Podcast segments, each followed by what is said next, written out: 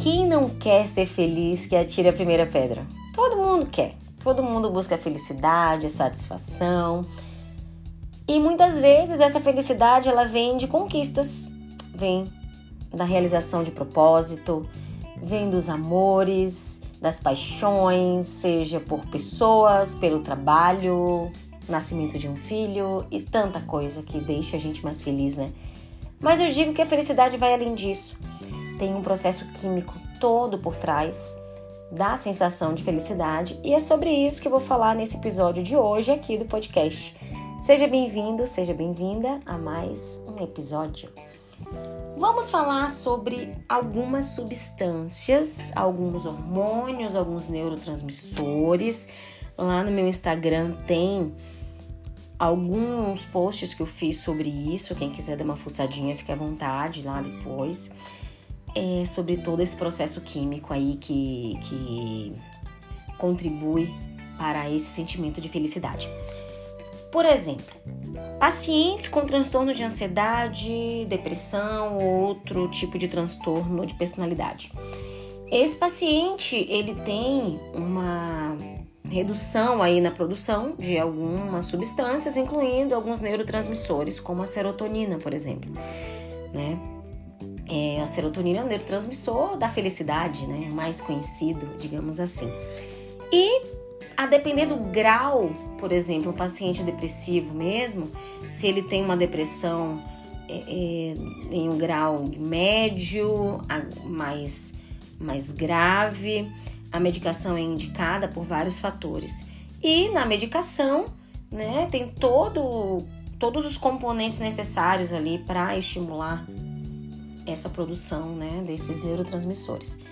Porém, se o nível, o grau de depressão não for tão, tão alto assim, ou se o processo ansioso não for também tão, tão grave, é, apenas com a terapia é necessário, né? É, é, é possível sim ter, uma, um, ter ganhos, né? Ter ganhos aí no tratamento desse paciente. Então a medicação nem sempre ela é necessária, embora tem pessoas também que têm muita resistência à medicação, mas quando é necessária, utilizem, né? Se, se tiver algum diagnóstico, o seu psiquiatra passar, né? Que é o médico indicado para prescrever esse tipo de medicamento. Use sempre que necessário. Mas apenas com a terapia existem várias várias ações, várias várias atitudes que você pode ter, uma mudança na sua rotina para melhorar a sua, sua qualidade de vida que contribui para esse processo de produção desses neurotransmissores, por exemplo, né? Auxiliam na produção desses hormônios aí que contribuem para a sua felicidade. Então, dizemos que a felicidade, ela também é química, né? Tem todo o processo químico. Vou falar aqui dos quatro principais neurotransmissores e hormônios aqui que contribuem para a felicidade e vou fazer um paralelo do que fazer, quais atitudes eu posso ter, né, sem precisar utilizar a medicação no seu dia a dia, na vida, necessariamente você não precisa ter um diagnóstico para isso. Você pode ter para ajudar, para dar um empurrãozinho aí no seu cérebro, né? Para que ele funcione de uma maneira mais mais assertiva, digamos assim. A serotonina é o principal neurotransmissor responsável, né, pra, por produzir alguns sentimentos de felicidade, de relaxamento, por exemplo. Então, quando a serotonina, é, né, a pessoa, o indivíduo, ele tem baixos níveis desse neurotransmissor, né, ele, né, é, é, é isso tem uma associação direta com uma irritabilidade, mudança no apetite, insônia e tudo mais. Então, por exemplo, tem pacientes meus que eu indico para procurar um médico específico para que esse médico é, é, ele passe, né, prescreva, enfim, alguns exames específicos para avaliar o nível de serotonina, por exemplo. Tem exames de sangue ali que você consegue consegue medir, né? esse neurotransmissor. E ele está diretamente ligado ao seu humor, a apatia quando você produz menos, por exemplo. Porém, você pode é, conseguir ativar, né, a melhorar essa produção da serotonina através de algumas ações, por exemplo, atividade física. Porque eu falo sempre sobre a importância da atividade física, gente. Atividade física é sensacional para contribuir para a produção de alguns hormônios, neurotransmissores e fazer com que você se sinta melhor, mais relaxado. Então, para contribuir para aumentar esses níveis de serotonina, atividade como caminhada, né? Você tomar sol, você meditar, você relaxar, fazer yoga, você ouvir música, né? Tem outra, isso tudo eu, eu, eu isso tudo eu prescrevo para os meus pacientes, por exemplo. É, inclusive tem, tem um método muito legal que eu gosto também de indicar, que é você escrever. Por exemplo, eu sei que a terapia, para muita gente, é difícil, né? Imagina, você tá lá, vai se abrir às vezes, nossa, primeira sessão, então o que é que eu vou falar?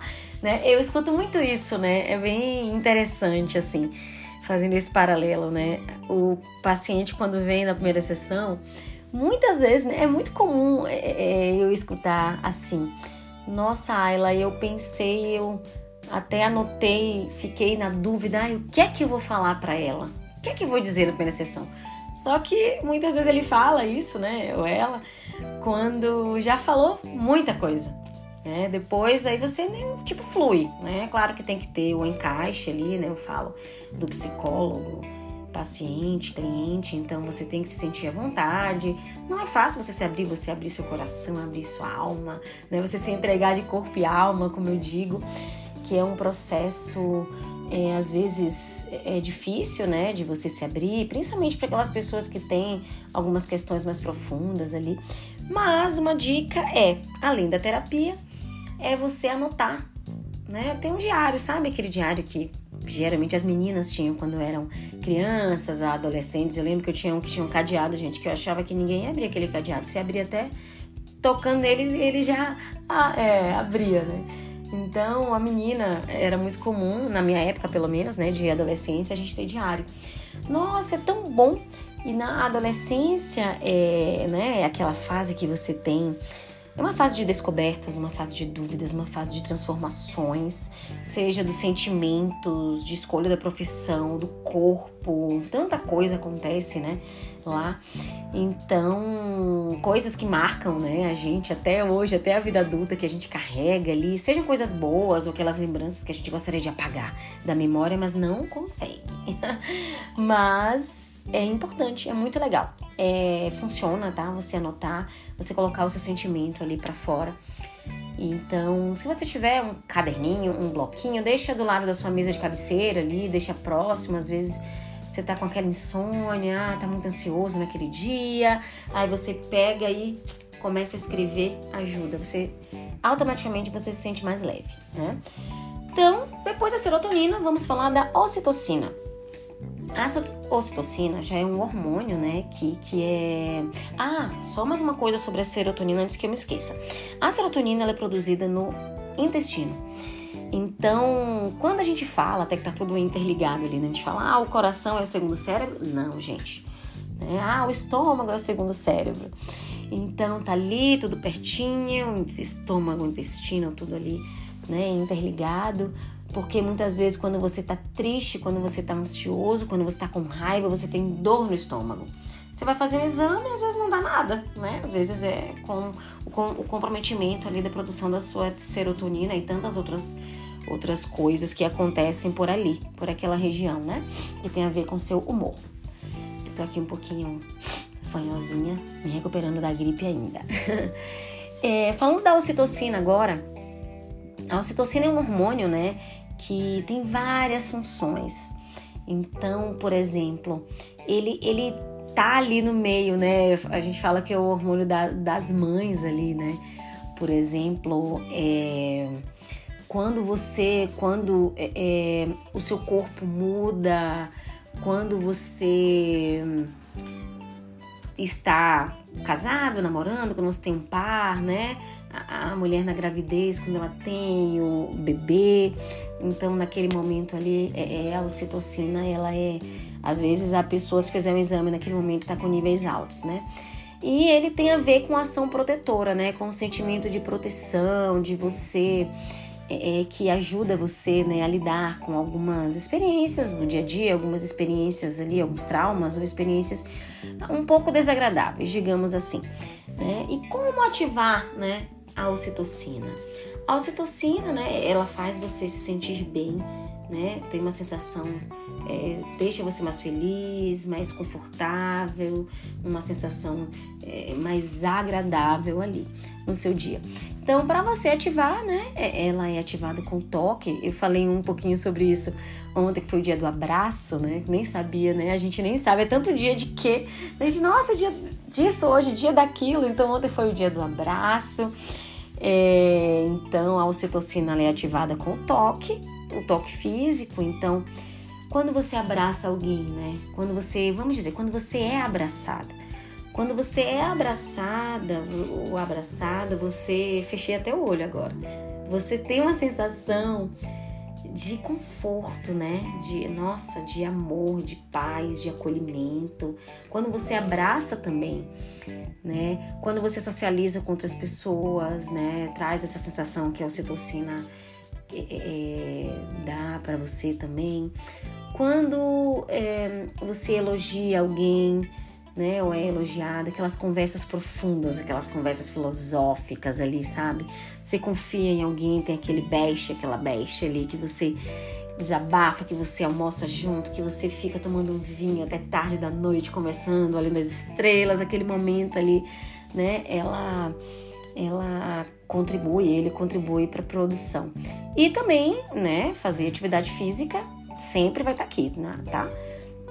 A endorfina, né, que é o próximo hormônio também, tá, tem a ver, né, com a atividade física. Quando você, quando eu posso, depois que eu malho, que eu coloco, eu vejo que algumas pessoas colocam também endorfinada, endorfinada, né? A endorfina, ela é associada diretamente a, a ela tem um papel importante em relação ao estresse, né? No alívio da dor, por exemplo. Sabe aquele dia que você tá assim, um pingo de vontade de malhar? Meu Deus do céu, tem dias que a gente não quer chegar, passar na porta da academia, mas se vai. Aí você vai ai, com aquela coragem, só Jesus na causa. Depois que você sai, aquela sensação, aquela sensação gostosa de prazer, nossa, missão cumprida, né? A endorfina foi ativada ali com sucesso. Então, com isso, você fica mais leve, menos estressado também, né? É, é, você fazer alongamento antes ou depois também das atividades, comer chocolate, chocolate amargo, tá? É bom também. Conversas gostosas também, dar risada, gargalhar, ajuda na produção da endorfina. Então, o toque físico também, né? Tem a ver, abraço, né, beijo, você eh, tem um, um contato mais, mais íntimo, mais próximo ali com alguém. E quando você, falando do, cho do chocolate, né? Nossa, teve um dia que eu tava, ai, tô de mau humor, tô impaciente, tô um pouco triste, deprê. Eu peguei e comi três quadradinhos, geralmente comum, né? Aí eu comi três quadradinhos de chocolate amargo. E aí tomei um pouquinho de café, aí já me senti mais feliz, né? Funciona mesmo, tá? É, não é mito, não. e por fim, aqui falar da dopamina. A dopamina já é um neurotransmissor que ele é responsável pelo, por regular, né? É, é, algumas respostas emocionais. Então, a dopamina ela é essencial no processamento das informações de recompensa. Por exemplo, quando a gente realiza alguma tarefa, nossa, a gente conseguiu atingir alguma meta, né? Quando a gente conquista algo que a gente queria, contribui. E ela é ativada, né? Quando a gente escuta música, quando a gente come uma comidinha gostosa, quando a gente se doa para alguém, o voluntariado, por exemplo, quando a gente presenteia alguém, elogia alguém, Sabe aquele dia que você pode acordar uma, uns 20 minutinhos, meia hora mais tarde, assim, ah, o despertador toca, você dorme mais um pouquinho, contribui também. Então, a sensação de prazer, coisas que te dão prazer.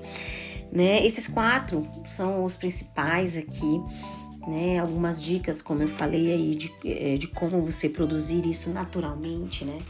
Então, você é, estando mais feliz, né? Você é, é, contribui, é uma, é uma via de mão dupla aí você ter atitudes que te deem prazer, elas fazem, né, fazem com que você se sinta mais feliz, mais realizado, realizada.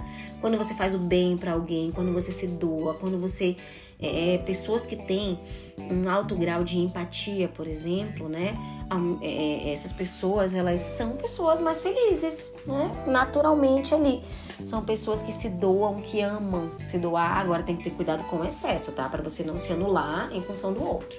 Tem que ter esse equilíbrio aí. Então, como eu sempre digo, quem, quem é meu cliente, meu paciente, sabe? Né? Eu falo, nossa, você comeu, tipo, ah, tô muito deprimida, isso aqui, a gente faz os testezinhos para avaliar o grau, né, de ansiedade, de depressão, enfim, e ver o, o, o, como está o humor naquele dia, como foi o humor na última semana, né? É, e aí eu sempre, né, quem me conhece sabe, né? Eu pergunto, ah, então, o que, que você gosta de comer? Você tá fazendo é, exercício? Como é que tá a sua alimentação? É, que tal fazer mais coisas, né, do que você gosta? Por exemplo, tem gente que gosta de praticar esporte, tem gente que corre, que, que anda de bicicleta, que faz caminhada, que faz academia, tem pessoas que gostam de cantar, tem pessoas que gostam, por exemplo, de tomar banho de chuva ali, sentir aquele cheiro de terra molhada, sabe? O cheiro é muito positivo também. Escutar música, aquelas músicas que tocam, né? Então, é, música e cheiro, né? São coisas que marcam. Aí você lembra de algum momento, de alguma situação, de alguma pessoa que você gosta. Isso ajuda. E aquela comidinha, né? Eu lembro de uma paciente minha que eu falei, né? Ela tava num, num estágio, assim, da depressão bem bem severo, sabe? Já com, com pensamentos suicidas e tudo mais. Aí eu encaminhei ela para psiquiatra. E aí ela toma medicação, a gente alinhou ali o tratamento com a psicoterapia e ela, nossa, hoje ela tá super bem, que bom, tá seguindo bem o, prot o protocolo ali do autocuidado e dos cuidados que precisa ter, né, quando você é diagnosticado com depressão. E aí eu lembro que toda semana eu perguntava para ela, né? E aí, fez o que? Que ela amava cozinhar, né?